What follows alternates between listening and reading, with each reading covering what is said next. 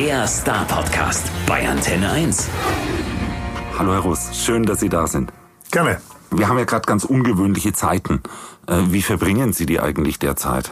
Sie sind ja so ein bisschen auch abgeschnitten. Ihnen geht's ja nicht anders wie uns. Im Grunde genommen bin ich mehr gefordert als in der normalen Konzertzeit, weil wir aufgrund der Corona-Krise doch eine große Anzahl von Konzerten, rund 80 Veranstaltungen, verlegt, verschoben haben, beziehungsweise zum Teil leider auch absagen mussten. Aber überwiegend ist es so, dass wir für alle mehr oder weniger einen Nachholtermin haben, also auch für die ganz großen Sachen, sprich Schleyerhalle und ähnliches mehr. Was aber sicherlich unglaublich kompliziert ist, weil das sind ja nicht irgendwie zwei Künstler, die auf der Bühne stehen, sondern das ist ja mal ein ganzes Orchester, dann der ganze Hintergrund, der mitfährt.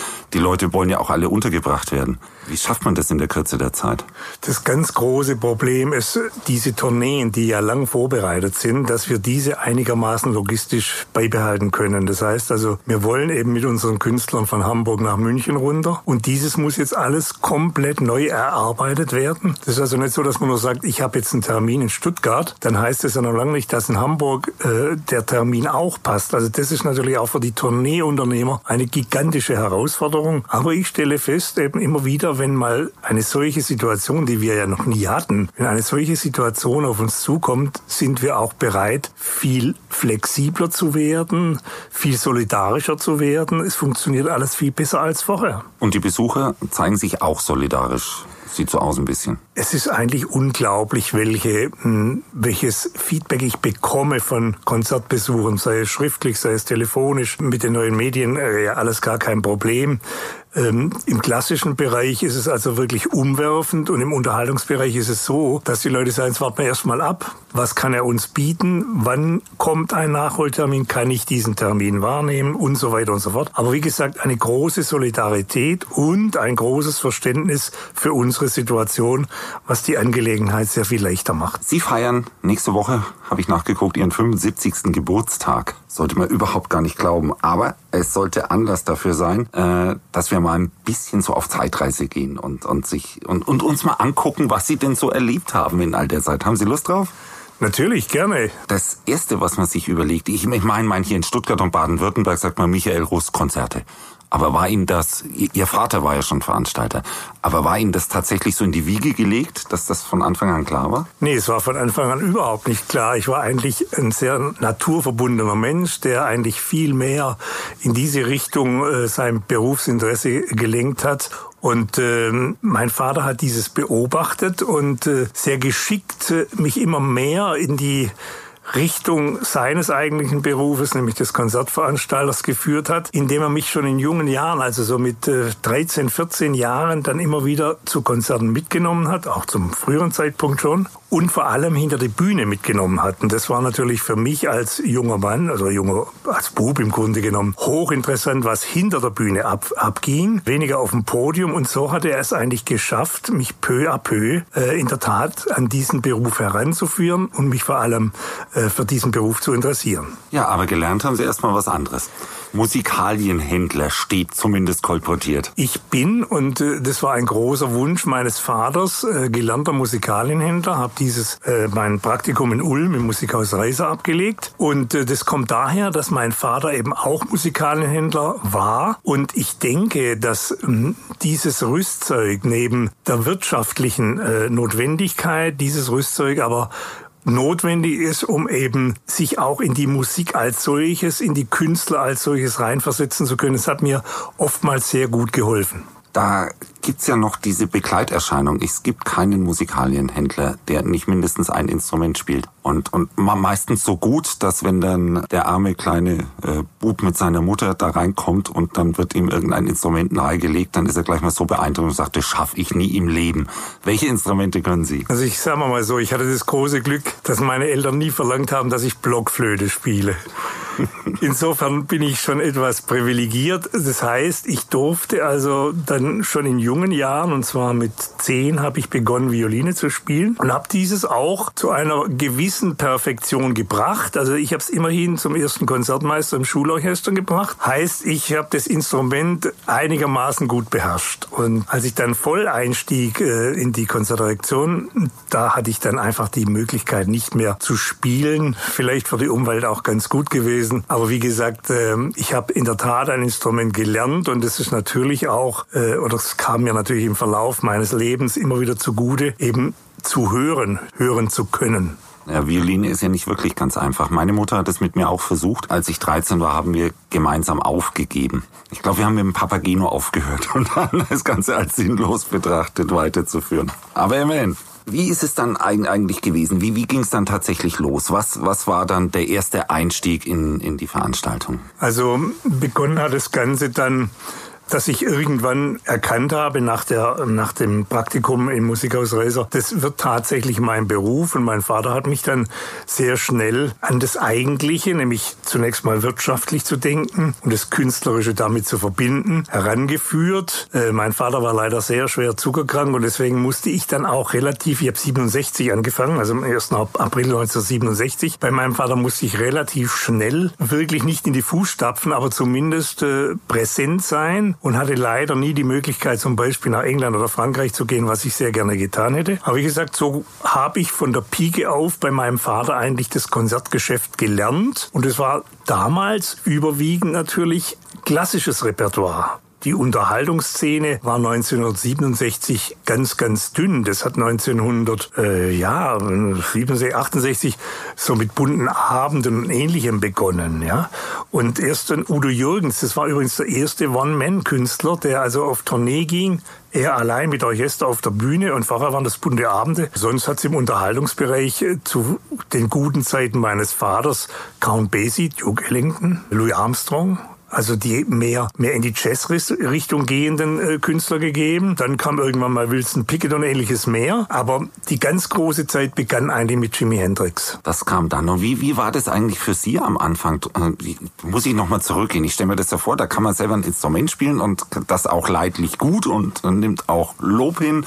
Und dann sieht man hier das Veranstaltungsgeschäft auf der anderen Seite, in das man gerade einsteigt. Träumt man dann nicht auch ein bisschen davon, sich mal selber zu veranstalten? Ich glaube, ich habe mir das sogar überlegt, ob ich am 70. Geburtstag nicht ein Symphonieorchester dirigiere, ja? Ach, bis weil heute. Ich glaube, das würde ich wirklich sehr gern mal noch tun. Ist mir bisher nicht gelungen, aber vielleicht kommt es ja noch. Nein, natürlich beobachtet man und vor allem hört man, wenn ich also zum Beispiel einen Violinabend oder Ähnliches gehört habe, dann war das für mich schon spannender als ein Klavierabend, weil ich das Instrument selber erlernt habe, ja? Aber grundsätzlich gibt es da weder irgendwelche Neidgefühle, die ja aufkommen könnten, dem ist nicht so, sondern man wird sehr bescheiden, weil man nämlich erkennt, dass die auf der Bühne stehen, das doch sehr viel besser machen, als man es selber könnte. Aber die Zeit hat sich, Sie haben es ja gerade angedeutet, dann dramatisch geändert. Ne? Wenn man sich vorstellt, 67 fängt es für Sie an und dann gab es plötzlich ganz andere Konzerte. Sie haben zum Beispiel die Rolling Stones auf der Messe Killesberg gemacht und das kann man ja im wahrsten Sinne des Wortes nicht mehr mit einer heutigen Veranstaltung vergleichen.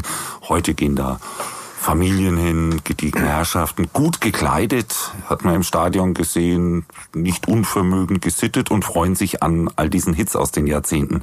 Aber ich glaube, als es losging, war es noch ziemlich anders. Also ich glaube, die Rolling Stones waren überhaupt die Herausforderung schlichthin für mich, weil das Konzert hat damals in der Halle 6 auf dem Killesberg stattgefunden und am Tag selber war noch Katholikentag. Das heißt, der Bischof von Rottenburg hat am Vormittag noch die Messe gelesen.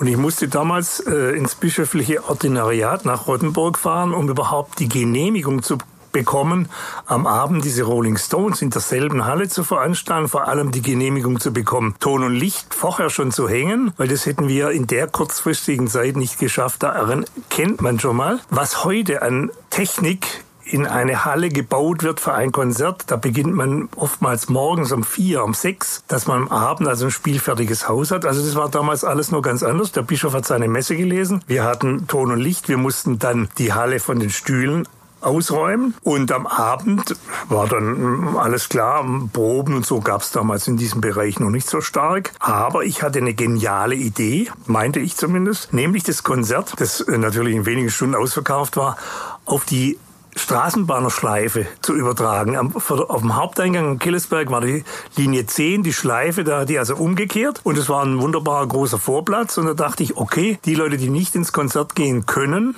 die sitzen da draußen. War September, wenn ich es richtig im Kopf habe, sitzen da draußen. Und dann übertragen wir das Konzert nach außen. Das ist dann eine tolle Lösung. Na, von wegen. Das war alles andere als eine tolle Lösung. Denn in dem Moment, wo die ersten Töne kamen, sind die da draußen aufgestanden und wollten in die Halle. Und damit war der Haupteingang des Killesbergs weg. Und ich kann mich noch gut erinnern, der damalige Direktor Ellwanger stand neben mir und gesagt, Russ, endlich bekomme ich einen neuen Haupteingang. So kann es aussehen. Aber das war ja auch eine Zeit, wo so ein Konzertbesuch für die Jungen, die hin sind, auch so ein bisschen auf den 68er Jahre gerade dabei. Die Polizei ist sicherlich nicht ganz besonders amüsiert, dass ausgerechnet jetzt die bösen Buben kommen. Damals gab es ja die Bösen und die guten Buben. Und die bösen Buben kommen nach Stuttgart. Sehr schön war es eigentlich nicht sehr schwierig, dafür überhaupt eine Genehmigung zu kriegen. Ich muss sagen, mit dem Amt für öffentliche Ordnung in Stuttgart war eigentlich immer sehr gut zu arbeiten. Es waren wirklich fast Kameraden in der Zwischenzeit. Vor allem das war damals noch so. Da galt ein Ja als Ja und ein Nein als Nein. Da gab es nicht ein Lavarieren zwischen beiden Möglichkeiten, sondern das waren klare Ansagen und das hat sehr viel Spaß gemacht. Nee, hatte ich in Stuttgart eigentlich nie große Probleme, denn in der Folge Rolling Stones war dann Jimi Hendrix und dann begann die Situation, dass wir tatsächlich beim Einlass bei den jeweiligen Hallen richtig Probleme bekamen. Das war Kenneth Heath, das war John Mayer, 10 Years After, wie sie alle geheißen haben. Und beim Konzert von John Mayer, ich meine, das war 72, wurde mir das erste Mal die Liederhalle so wirklich demoliert. Heißt, der Eingangsbereich war zerstört, selbst Stühle in der Halle waren kaputt gegangen. Und ich musste dann am nächsten Tag, hatte ich einen Liederabend mit Theresa Berganza, das weiß ich noch genau, den mussten wir aufgrund dieser Tatsache dann absagen, weil nicht durchführbar. Also es war eine ganz schwierige Situation und wir haben dann auch die Halle nicht mehr bekommen. Also die Stadt Stuttgart hat zu uns gesagt, hör mal, es ist einfach nicht machbar, dass wir dort noch Konzerte dieser Art veranstalten, was Fritz Rau, ein guter Freund von mir, damals auf die Barrikaden brachte, weil er ein Kämpfer für die Unterhaltungsmusik war, zu Recht, wie sich später dann rausgestellt hat. Und es war eine schwierige Zeit und dann sind wir nach Böblingen ausgewichen, in die Sporthalle. Und das Ganze hatte noch diesen subversiven Charakter ein bisschen. Schon. Kann man ohne weiteres so sagen. Was für ein Spagat zwischen der Klassik und diesem subversiven. Ja, vor allem war die Forderung damals, Konzerte müssen umsonst sein. Das war ein Riesenproblem. Also wir haben da, wenn ich mir überlege, ein Konzert mit 10 Years After hat damals 8 Mark gekostet, ja. Es gab einen Einheitspreis, 8 Mark. U2, 9 Mark. Unabhängig davon, das wollte man nicht bezahlen. Warum? War einfach der Trend dorthin. Du konntest aber auch niemand sagen, du gehst ja auch nicht zum Bräuninger, holst einen Anzug von der Stange, gehst wieder nach Hause und zahlst nicht. Das hat niemanden interessiert, es war eine schwierige Zeit. Und deswegen bin ich auch mal 2 Jahre ganz aus dem Unterhaltungsgeschäft ausgestiegen. Das ist jetzt für Popkünstler auch wieder so, ne? Durchs Internet. Da erwartet irgendwie der Konsument auch, die Musik wird mehr oder weniger gratis zur Verfügung gestellt. Das wird generell ein großes Problem. Das sieht man ja, dass der CD-Verkauf komplett wegbricht, dass also ausschließlich aus den Medien die Musik konsumiert wird und da muss dringend etwas geschehen. Das kann man einfach nicht umsonst haben, wie ich ja auch für zeitgenössische Musik, also für einen Strawinsky und ähnliches mehr, GEMA-Gebühren zahlen muss, die dann an die Erben fließen. Das hat ja auch was mit Wertschätzung gegenüber dem jeweiligen künstlerischen Produkt zu tun. Sehr richtig, genau so ist es. Aber wir stellen fest, es gibt zwar immer mehr Menschen, die keinen CD-Player mehr haben, aber es gibt langsam immer mehr Menschen, die wieder einen Plattenspieler, ihr eigenen. Ja, wenn diese Nostalgie wieder aufbricht regelrecht, wäre das natürlich wunderbar, weil, ich meine, heute...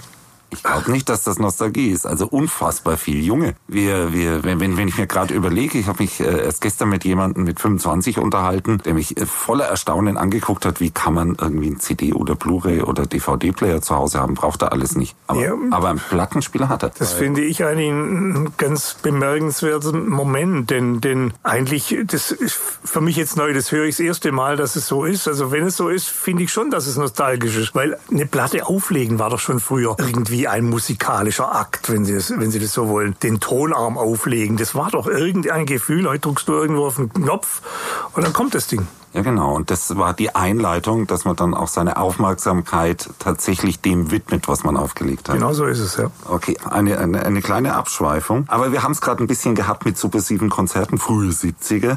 Sie sind ja durchaus dafür bekannt, auch hin und wieder die anderen bösen Buben auch nach Stuttgart gebracht zu haben. Ich glaube, wenn ich richtig informiert bin, Sie dürfen mich immer verbessern, weil die Wahrheit ist, ich gestehe es an der Stelle, ich bin nicht in Stuttgart, ich bin in Nürnberg groß. Aber wenn ich es selber noch weiß, das ist die Voraussetzung. Gut. Guck mal.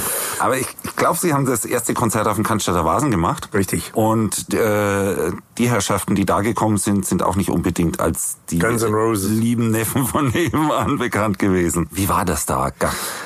Guns N' Roses war... Erstens war das natürlich für uns Neuland. Cannstatter Wasen, noch nie ein Open-Air-Konzert in dieser Größenordnung stattgefunden. Und es war schon großartig, was meine Mitarbeiter hier an Infrastruktur geschaffen haben, was ja auch lang Bestand hatte. Guns N' Roses, ja, ein Ruf wie Donnerhall ging voraus und jeder Konzertveranstalter hat eigentlich bei dem Namen schon gezittert. Es gab ein wirkliches Problem, das war die Presse. Axl Rose hatte generell verboten, jegliches Foto. Und nun kann man ja immer zur Presse sagen, bitte habt Verständnis, ihr dürft hier keine Live-Bilder machen vom Gelände und von den Künstlern, aber da stößt man natürlich an gewisse Grenzen des Verständnisses, zu Recht. Wird nicht unbedingt positiv aufgenommen. Denn ich meine, wir brauchen die Presse ja sonst auch, also jetzt tut mal was. Und dann kam ich auf die vielleicht glückliche Idee, und konnte mich damals mit dem Mischer am Lichtpult in Verbindung setzen. Und den habe ich so ein bisschen bestochen und gesagt, bitte lass mir 2 Fotografen auf das Lichtpult, das war so ein Lichtturm, ja, damit die 5 Minuten, dann sind die wieder weg, Fotos machen. Das ist gelungen. Und so konnte ich also die Presse beruhigen. Unabhängig davon gab es damals durch den Presserat also wirklich zu Recht Beschimpfungen und das ist Axl Rose auch nicht gut bekommen. Aber es war an sich sonst, außer dem Punkt, den man berücksichtigen sollte und musste, war es eigentlich im Grunde genommen ein Konzert wie jedes andere, wenn man mal jetzt von dieser gigantischen Besucherzahl, ich glaube es waren damals 70.000 Besucher, absieht. Glück gehabt, ne? Also ich erinnere mich bei Guns N' Roses, also in Würzburg, als sie gespielt haben, hat strömend geregnet, ja. Sehr passend bei November Rain, ja. Aber ansonsten ein bisschen unangenehm. Und als sie mal angesagt waren, beim Rock am Ring oder am Ring zu spielen, ja. Glaube ich, ja, Spielzeitbeginn. Wir fangen halt mal um 1 Uhr nachts an. Also insofern hat Stuttgart wirklich ein privilegiertes Konzert erlebt. Das war noch ein Punkt, da haben Sie vollkommen recht, Herr Schmidt. Das war noch ein Punkt, dass wir nie wussten, wann geht er auf die Bühne. Da steht man als Veranstalter schon hinter der Bühne und zittert einigermaßen. Und ich weiß noch damals, Ossi Hoppe hat sich da ungeheuer bemüht und es hat eigentlich alles wunderbar funktioniert. Also Stuttgart war ein Glücksfall. Genau. Und so werden man auch in Erinnerung haben. Nochmal Thema böse Buben. Ha, ich habe nachgeguckt. Frank Sinatra in Stuttgart, was ganz anderes, aber der hat ja auch so ein eigenartiges Image, ne? Zwischen Charmeur und Gentleman und ein bisschen Mafiosi drin. Also Frank Sinatra war ein Wunsch, solange ich denken kann, ihn in Stuttgart zu veranstalten, so wie man sich als Kind eine Eisenbahn wünscht. Es ist dann gelungen. Es war zwar ein teurer Wunsch, weil es wirtschaftlich ein Fiasko war. Wir hatten im Grunde genommen viel zu hohe Eintrittspreise angesetzt, die zwar aufgrund der Forderungen durchaus berechtigt waren, aber das Publikum hat es eben nicht so gesehen, wie wir das als Veranstalter und wirtschaftlicher Träger gesehen haben. Dennoch war es ein unglaublicher Tag für mich. Erstens Frank Sinatra zu sehen, aber wenn Sie nun denken, ich hätte mit ihm irgendeinen Satz wechseln können, täuschen Sie sich, das war eben nicht so, weil er war doch schon reichlich angeheitert, als er aus dem Auto ausstieg, also vom Flughafen runter und fiel auch gleich über die erste Treppe am Neuen Schloss. Aber gut, das ging alles gut. Das Künstlerzimmer hatten wir damals bei der Kultusministerin Frau Schavan eingerichtet. Und das war also alles so, er kam auf die Bühne. Es war auch ein tolles Konzert, aber natürlich vom künstlerischen Niveau her nicht mehr das, was wir von Frank Sinatra eigentlich gewöhnt waren. Aber es war einfach nur ein Erlebnis bei einer wunderbaren, lauen Sommernacht. Also es war unglaublich. Hat hin und wieder einen Text vergessen. Egal, es war ein Erlebnis und es war auch für mich ein, ja, nostalgisch gesehen, eine Erfüllung eines ganz, ganz großen Wunsches. Ein Künstler, dessen Karriere begonnen hat, bevor sie überhaupt auf der Welt waren. Richtig. Darf man nicht vergessen. Ist richtig. Unglaublich. Man denkt immer nur New York und so. Frank Sinatra, ein unfassbares Repertoire. Es war wir hatten ja auch im Einzelnen noch Sammy Davis in Stuttgart und Dean Martin. Ja, Dean Martin ist doch der Mann, der mal in sein Whiskyglas gesungen hat und versucht hat, aus dem Mikrofon zu trinken. Genau so ist es. Die hatte ich alle drei in Stuttgart, aber nie zusammen leider. Oh, nicht? Aber als Einzelkünstler hatte ich alle drei. Auf jeden Fall, also es war ein tolles Erlebnis und es wird erzählt, ob es stimmt, weiß ich nicht. Er fuhr am Abend noch von Stuttgart nach Köln, weil am nächsten Tag war das Konzert in Köln. Und dann fuhr er da irgendwo bei Feuerbach an einem mexikanischen Restaurant vorbei und muss wohl zu dem Fahrer gesagt haben, verdammt nochmal, ich wollte doch nie mehr in Mexiko auftreten. Ja gut, das so viel. Kann ja mal passieren. Genau. Aber so ein paar Rekorde gibt's dann auch noch. Sie haben, glaube ich, auch das meistverkaufte Konzert, also mit den meisten Besuchern, das es jemals bis heute in Stuttgart gegeben hat, veranstaltet. Jetzt müssen Sie mir helfen. Ich glaube, es war U2. Über 80.000. Über 80.000 war U2. Ich habe gehofft, Sie helfen mir. Jetzt war nämlich die Frage, war es dieses erste Bon Jovi-Ding oder war es U2? Da habe ich jetzt gerade rumgemacht. Ich glaube, Bon Jovi war etwas über 70, aber es war U2. Das war der absolute Rekord und das war natürlich auch die Grenze überhaupt für den Cannstatter Wasen, wo dann also auch die Behörden gesagt haben, mehr ist nicht drin, auch von unserer Seite aus. Man muss ja immer überlegen, die Verantwortung, die wir tragen bei 80.000 Menschen, das ist schon eine große Herausforderung.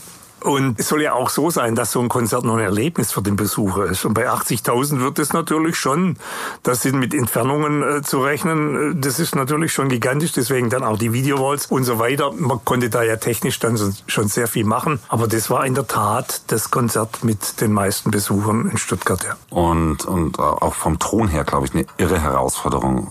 Man muss ja, wenn die Besucher weiter weg sind von den ursprünglichen Schallquellen, nochmal neue aufbauen, richtig, die mit einer leichten Verzögerung, ich versuche das jetzt einfach mal ohne Fachbegriffe zu erklären, dann auch die Menschen weiter hinten erreichen im richtigen Moment, damit das anständig klingt. Und das ging so ein ums andere Mal auch fürchterlich in die Hose. Nicht in Stuttgart, habe ich es nicht erlebt. Aber ich habe mal die Stones in Nürnberg gesehen. Das ging deswegen. Und da hat der Wind geweht. Ja gut, das ist natürlich immer ein Problem. Aber das ging bei den U2 deswegen nicht in die Hose, weil die sehr gewissenhaft waren. Dies war einer der wenigen Bands, die geprobt haben, regelrecht geprobt haben, um dann die Tonveränderungen beziehungsweise die Tonwellen zu kontrollieren ohne Besucher. Also es war für mich schon sehr beeindruckend damals. Und die Technik macht es dann natürlich auch möglich. Wenn man mal überlegt, dass die frühen Konzerte, an die ich mich erinnern kann, da waren noch mehr oder weniger 2, 3 Wegeboxen rechts und links gestanden. Richtig. Also Bass, Mittel, Höhen und gut war. Und wenn man ordentlich hören wollte, dann musste man ordentlich laut machen. Ja, ich lasse das Konzert reindröhnen in mich, hat's geheißen. Da standen wir dann vorne an den berühmten Boxen. Nicht? Das war so. Aber immer diese Entwicklung ist ja gigantisch, was da geschehen ist. Auf der anderen Seite muss ich sagen, je mehr Gigantismus sich entwickelt in dieser Szene, desto teurer wird natürlich alles. Das Equipment und ähnliches mehr. Es ist unglaublich, was geschieht. Und wenn ich dann denke, da gibt's einen Reinhard May, der kommt zweimal im Jahr oder einmal im Jahr nach Stuttgart, gibt 2 Konzerte, hat eine wirklich kleine Tonanlage dabei, seine Gitarre, singt und geht wieder. Also machbar ist vieles. Allerdings ist es natürlich auch so, dass die Besucher gewisser Konzerte einfach auch das Spektakel drumherum wollen und wünschen und das sollen sie auch haben. Das gehört dann auch dazu, dass ein bisschen Licht ist oder mal irgendwie Feuer und was auch immer da stattfindet. Es sind nicht nur die Konzerte gewesen, glaube ich, die großen Herausforderungen und Erfolge da waren, sondern da war ich schon lange in Stuttgart, Public Viewing. Und das stellte ich mir vor, das haben doch Sie auch gemacht, das Public Viewing in der WM 2006.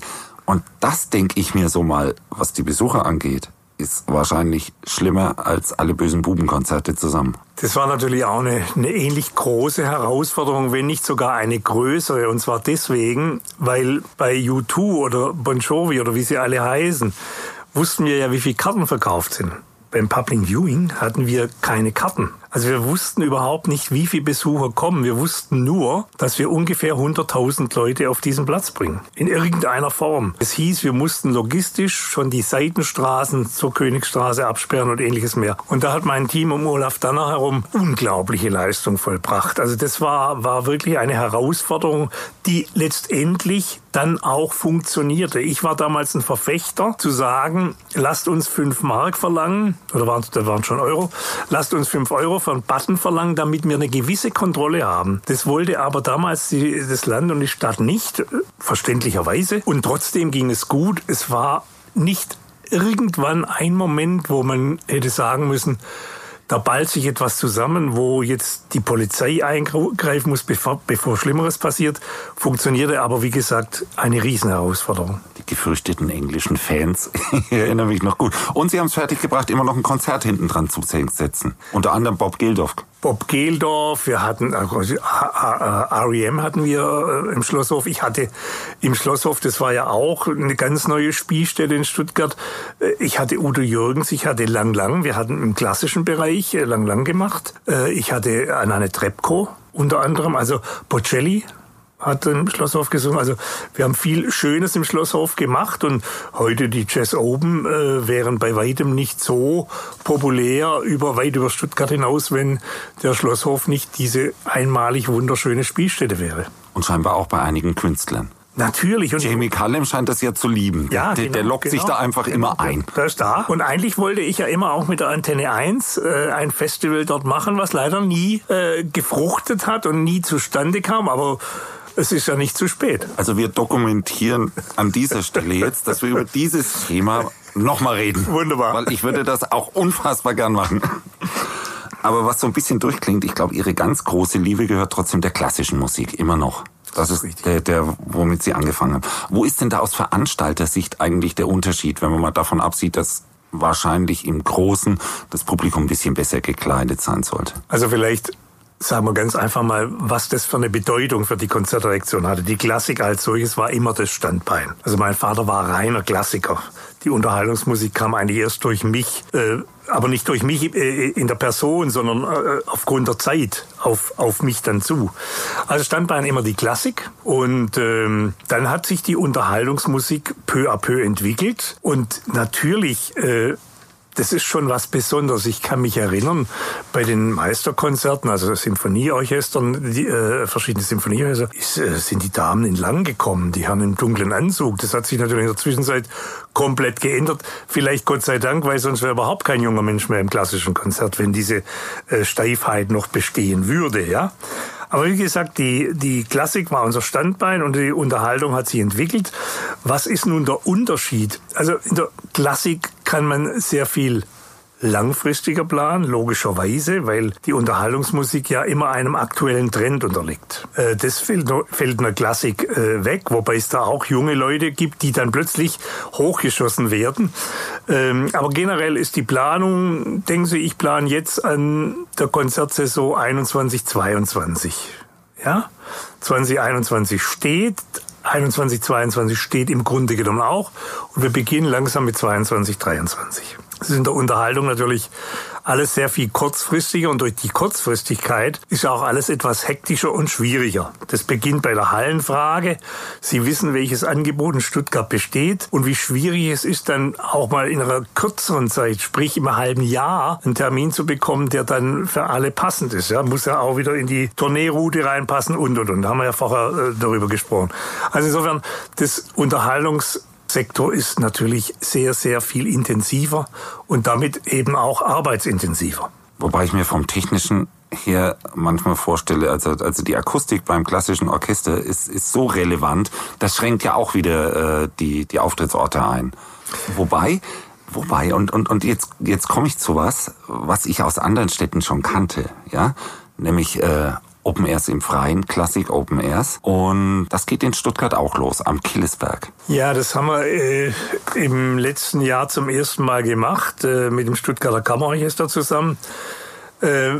War sehr erfolgreich, musikalisch sehr erfolgreich und steht und fällt mit den guten Kommentaren eines Sprechers, einer Sprecherin oder des Dirigenten. In dem Fall war es der Dirigent, der das ganz wunderbar gemacht hat. Es war leider wirtschaftlich ein solcher Flop, dass wir es dieses Jahr machen wollten, um es ganz ehrlich zu sagen, machen wollten und bevor die Corona-Krise kam, es abgesagt haben, also nicht mal mehr verfolgt haben, weil es eben wirtschaftlich nicht stemmbar ist. Und leider ist es in der Klassik natürlich so, einen Sponsor zu finden, ist sehr, sehr, sehr schwierig. Was aber sehr schade ist, weil ich glaube, das gibt Menschen Zugang zu klassischer Musik, die ihn andernfalls nicht hätten. Weil es kann schon sein, verbessern Sie mich, dass es da so eine Art Hemmschwelle, ähnlich wie beim Buchhändler, gibt, in ein klassisches Konzert zu gehen. Nein, das Konzept ist als solches auch von uns nicht aufgegeben. Ich will das schon weitermachen, aber ich muss gewisse Bedingungen haben, um dann auch eine größere Zuschauerzahl anzunehmen. Ich nenne Ihnen ein Beispiel. Wir hatten Radelucu, einen tollen Geiger. Das war alles fantastisch. Hätte ich David Garrett gehabt, dann wäre das Ding voll gewesen. Ja? Der vielleicht nicht ganz so gut spielt. Also, ja, kann man diskutieren, ja, aber er ist sehr populär. Aber wie gesagt, ich brauche jemanden, wenn Anne-Sophie Mutter sagen würde, sie spielt Tschaikowski-Violinkonzert, ja, da brauche ich mir keine Sorgen machen. Das ist überhaupt kein Thema, aber das Ganze muss man entwickeln und wir wollen das entwickeln. Die Waldbühne in Berlin macht es uns ja vor oder Rheingau Musikfestival, die oben erst am Ludwigsburg vor Schloss. Klassik im Park. Klassik im Park. Also es gibt viele Beispiele, dass man das wirklich gut machen kann. Und der Schwabe ist halt manchmal doch etwas langsamer und es dauert seine Zeit, bis er das dann annimmt, ein neues Produkt als solches annimmt. Wir schaffen das. Aber der Schwabe fährt ja auch nach Verona und freut sich dann, in der Secondo Gardinata zu sitzen und dann sein Picknick dabei zu haben und einen Rotwein und ein bisschen. Und dann wird ausgetauscht mit der italienischen Familie, die da vor einem sitzt und ist alles super lustig. Und das könnte man hier ja auch haben. Da muss man einfach mal ein bisschen Lust drauf machen. Auch dieses habe ich gemacht. Ich habe 4 Konzerte vor der Schloss Solitude gemacht. Also genau mit dem Charakter, Sitzen, Picknickkörbe und so weiter. Und hatte damals doch namhafte Künstler, Jean-Pierre Rampal, Carreras hatte ein Lied, Yehudi Menuhin.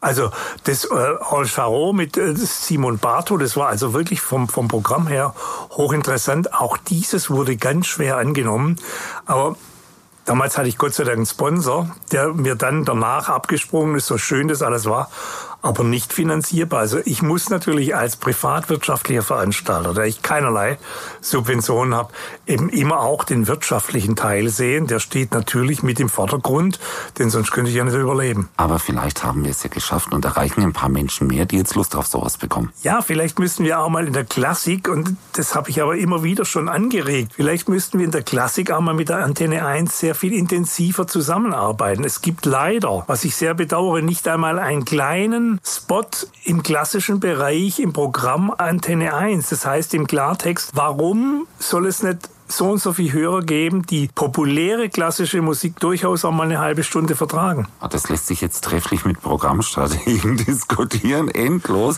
Ich darf mich da zurücklehnen.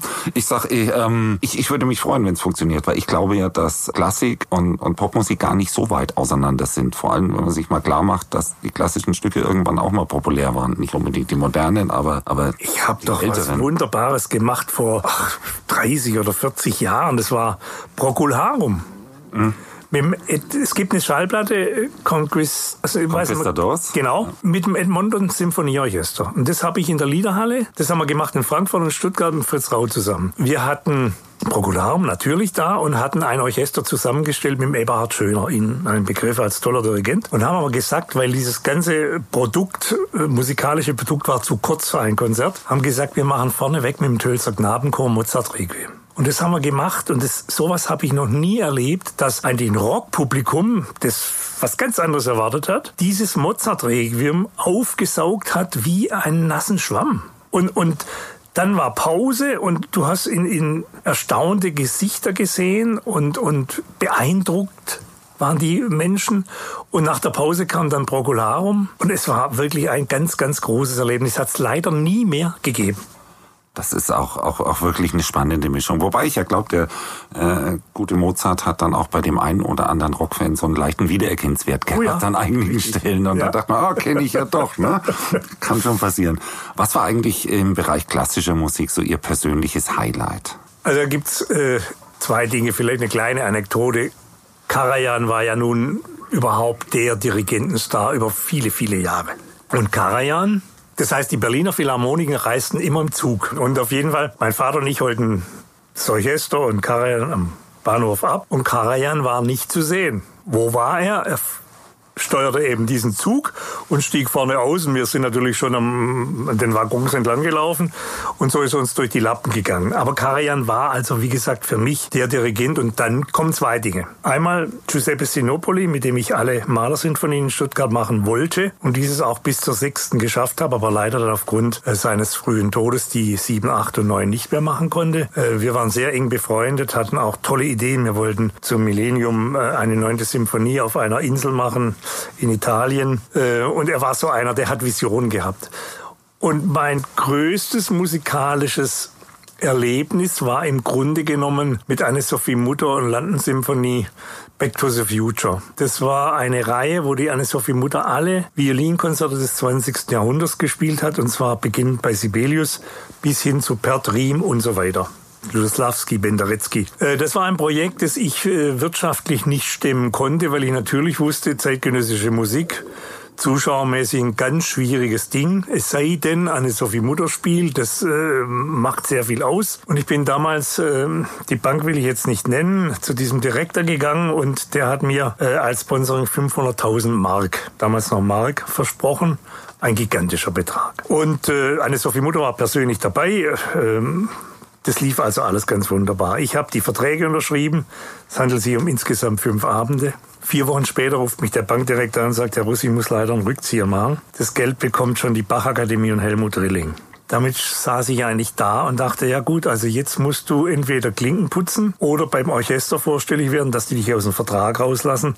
Und es waren nur 3 Konzertstätte geplant, New York, London und Stuttgart. Und das war natürlich für mich ein ungeheurer Anreiz, das irgendwie zustande zu bringen. Und dann habe ich mich fürs Klinkenputzen entschieden und bin in der Tat dann von Bausparkasse Schwäbisch Hall über verschiedene Banken, über Mercedes, Lebensversicherungen, von einer Tür zur anderen gegangen und ich wollte gar kein Geld, ich wollte Kartenkontingente, die mir abnehmen. Und das hat ganz, ganz gut funktioniert. Irgendwann waren von den 10.000 möglich zu verkaufenden Karten, waren allein an diese Institutionen etwa 5.000 Karten verkauft. Und damit war das Ding für mich dann so, dass ich gesagt habe, den Rest, den muss ich also irgendwie schaffen. Und wir haben es geschafft. Wir haben kein Geld verdient, aber es war auch nicht defizitär. Und es war für mich eigentlich in meiner gesamten Laufbahn im klassischen Bereich das Highlight schlichthin, wobei ich nicht unbedingt jetzt sagen muss, dass mir jedes Violinkonzert gefallen hat. Aber die Verbindung London Symphony, Kurt Masur, Anne-Sophie Mutter, das war etwas ganz Unglaubliches. Also ein musikalisch intensiveres Geben und Nehmen wird man wohl kaum mehr erleben können. Und wir haben mitgekriegt, sie schaffen Unmögliches möglich zu machen, manchmal. Das war in dem Fall so. Leider sonst nicht so. Gibt's denn eigentlich noch irgendwas, was so auf der Liste ist, sowohl im Pop- als auch im Klassikbereich? So was würden Sie gerne noch machen? Also werde ich natürlich oft gefragen und gut, jetzt kann ich schäme sagen, mich auch nein, ein bisschen, aber es ist so eine klassische Frage, die liegt ja auch nahe. Okay, ich meine, im Unterhaltungsbereich hatten wir das Riesenglück, dass wir durch den frühen Bau der Schleyerhalle, da waren wir ja mit einer der ersten in der Bundesrepublik, die über eine richtig große Halle verfügt haben, haben wir eigentlich mehr oder weniger alles da gehabt. Ich hatte die Beatles nicht hier, gut. Ich hatte Simon Garfunkel zum Beispiel nicht hier. Und da gibt es sicher den einen oder anderen Künstler, den ich nicht hier hatte. Das hing dann, aber die waren ja einzeln da. Die waren einzeln da, richtig, ja.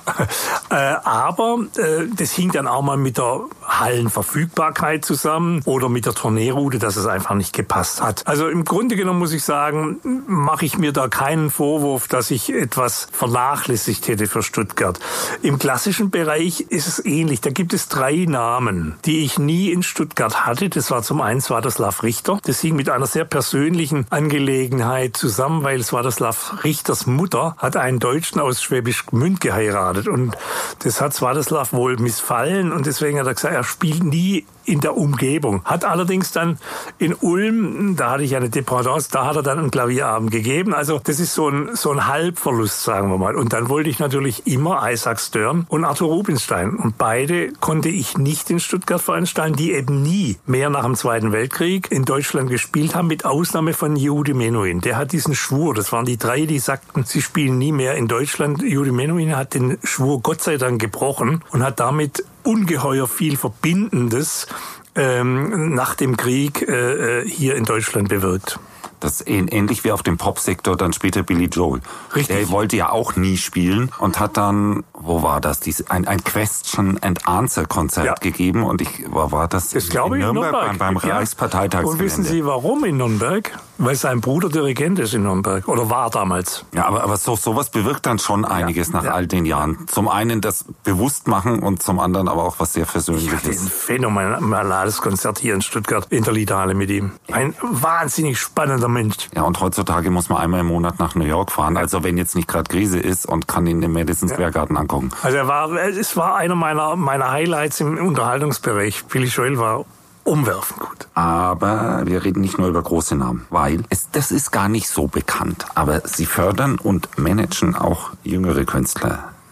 Habe ich mitbekommen. Wie kam es denn dazu? Ja, es war eigentlich immer mein Ziel, junge Künstler zu fördern. Und zwar, der Gedanke war bei mir sehr stark ausgeprägt, ich kann ja nicht von dem leben, was momentan auf dem Markt ist, sondern es muss ja irgendwie weitergehen. Und irgendwie weitergehen heißt, dass man junge Künstler fördern muss, bis sie eben eine internationale Karriere starten können. Es kam aber eigentlich dazu, auch da ist die Anne-Sophie Mutter wieder ein Fixpunkt. Sie sind schon ein bisschen befreundet, oder? Ja, ich glaube, es ist... das kann ich mit wirklichem Ja beantworten. Wir hatten ein Konzert hier in Stuttgart mit Bruno Giovanna, Bratsche, mit Mstislav Rostopil, Cello und Anne-Sophie Mutter. Und danach hat Lothar Späth ins Parkhotel eingeladen zum Nachtessen. Und ich weiß gar nicht mehr, wer drauf kam. Ich glaube, Anne-Sophie Mutter oder Lothar Späth, und sagte, mir müsste doch eine Stiftung für junge Streicherinnen und Streicher gründen in Baden-Württemberg. Und Lothar Späth schaute so im Kreis rum und ich habe wohl den Kopf nicht schnell genug nach unten bekommen. Also Stifter wirst du, Michael. Also gut, Stifter wirst du.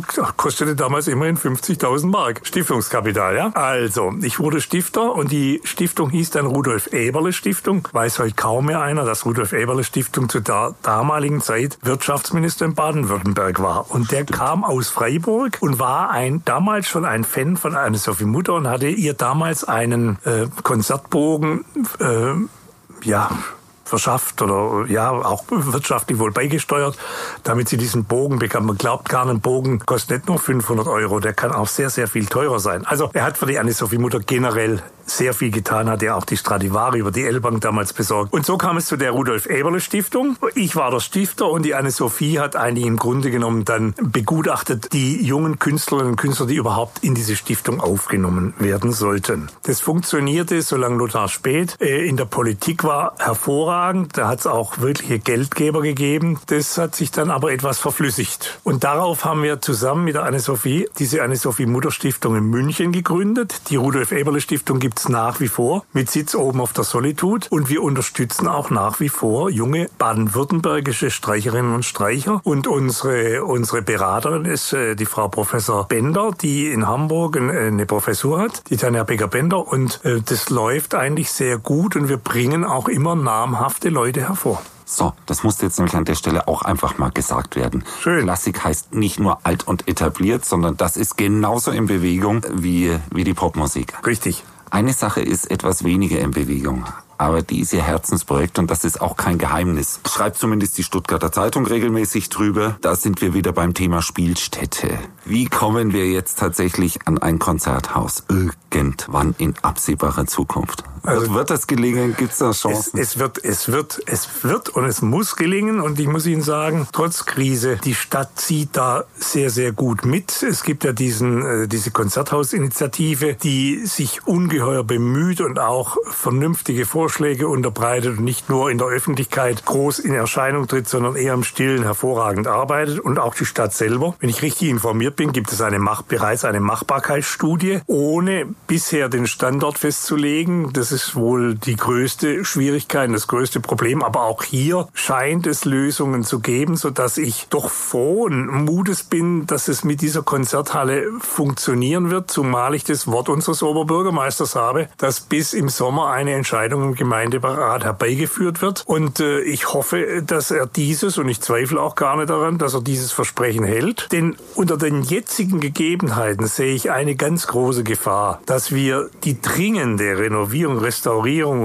oder wie Sie es nennen wollen, des Opernhauses etwas im Interesse der Bevölkerung verschwindet und aufgrund der wirtschaftlichen, sicherlich auch schwierigen Zeit jetzt für die Kommune das Ganze vielleicht wieder ins Hintertreffen gerät, und das wäre ganz schrecklich. Also die Stadt ist wirtschaftlich so aufgestellt, dass sie beide Positionen vorantreiben muss, und ich glaube, das wird überwiegend auch von den musikinteressierten Menschen dieser Stadt und vor allem der Region erwartet. Genau, und wir erwarten von unseren Politikern, den Lokalen, genauso wie den Größeren, dass sie sich überhaupt etwas mehr und lauter um die Kultur kümmern. Das musste jetzt ich dazu nochmal feststellen. Sehr schön.